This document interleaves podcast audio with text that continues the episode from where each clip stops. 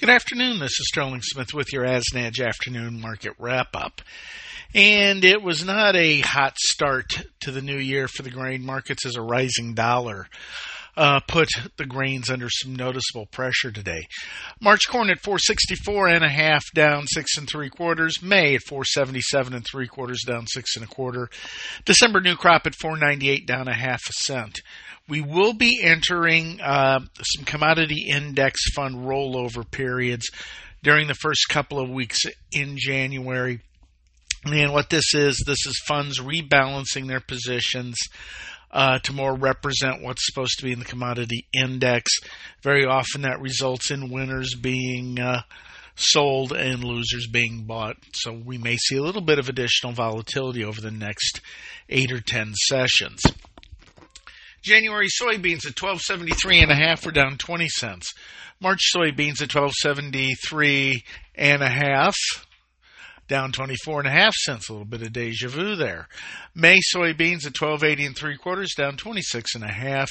November at uh, 12.22 and a half, down 23 and a quarter.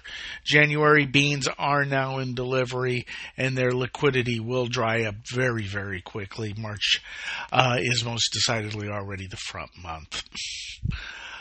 March bean oil at 48.21 is up three. March meal at 379.50 down six and a half. Crush at 91.50 is up 10.25. Wheat in Chicago for March took it firmly on the nose. We're at 607 and three quarters, down 20 and a quarter. Kansas City at 630 and a half, down 11 and a half. March Minneapolis at 715, down eight and a half. March, March rice at 1788 is up 37. March cotton 79.94 down 106. May cotton 81.08 down 107. December new crop at 78.72 down 64. Cotton had looked noticeably better, but today's decline did reverse things. Make sure to look at today's Tech Tuesday. February live cattle at 171.77 was up 328. March at 226.30 that's up 320. Some better cash ideas and firmer cash trade is in play.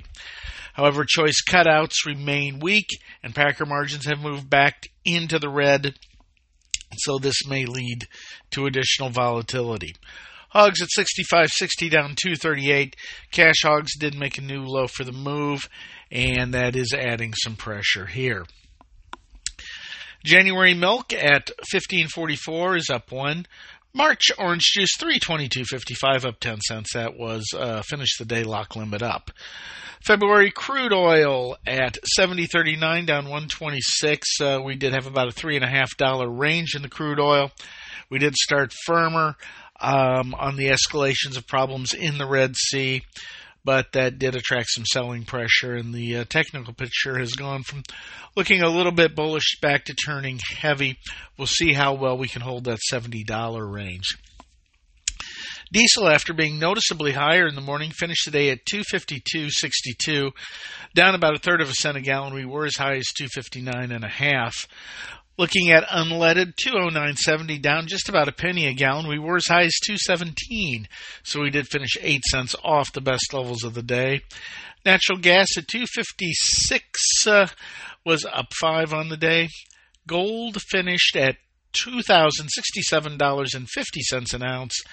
Uh, that's down four dollars thirty cents. Silver twenty three eighty nine, down twenty. The dollar index was noticeably higher today. We're at 102.23. That's up 91. Combination of shorts uh, booking some profits. As any covering right now, the taxes are delayed a year as opposed to covering it last week. So we may see that as a bit of a featured trade uh, over the next several sessions. We also saw interest rates moving higher as well. Uh, stocks decidedly mixed uh, today. Dow Jones Industrial Average 37,715 up 25 and a half or just fractionally on the day not even one tenth of 1%. S&P 4742 down 27 or just about six tenths of a percent. NASDAQ Composite 14,765 down 245 or a, a little more than 1.5%. Again, interest rates did move higher. The two year at 432 up 7 basis points. The 10 year at 393 up 6 basis points. The 30 year at 407, up 5 basis points. This is Sterling Smith from Omaha, Nebraska, wishing everybody a great evening.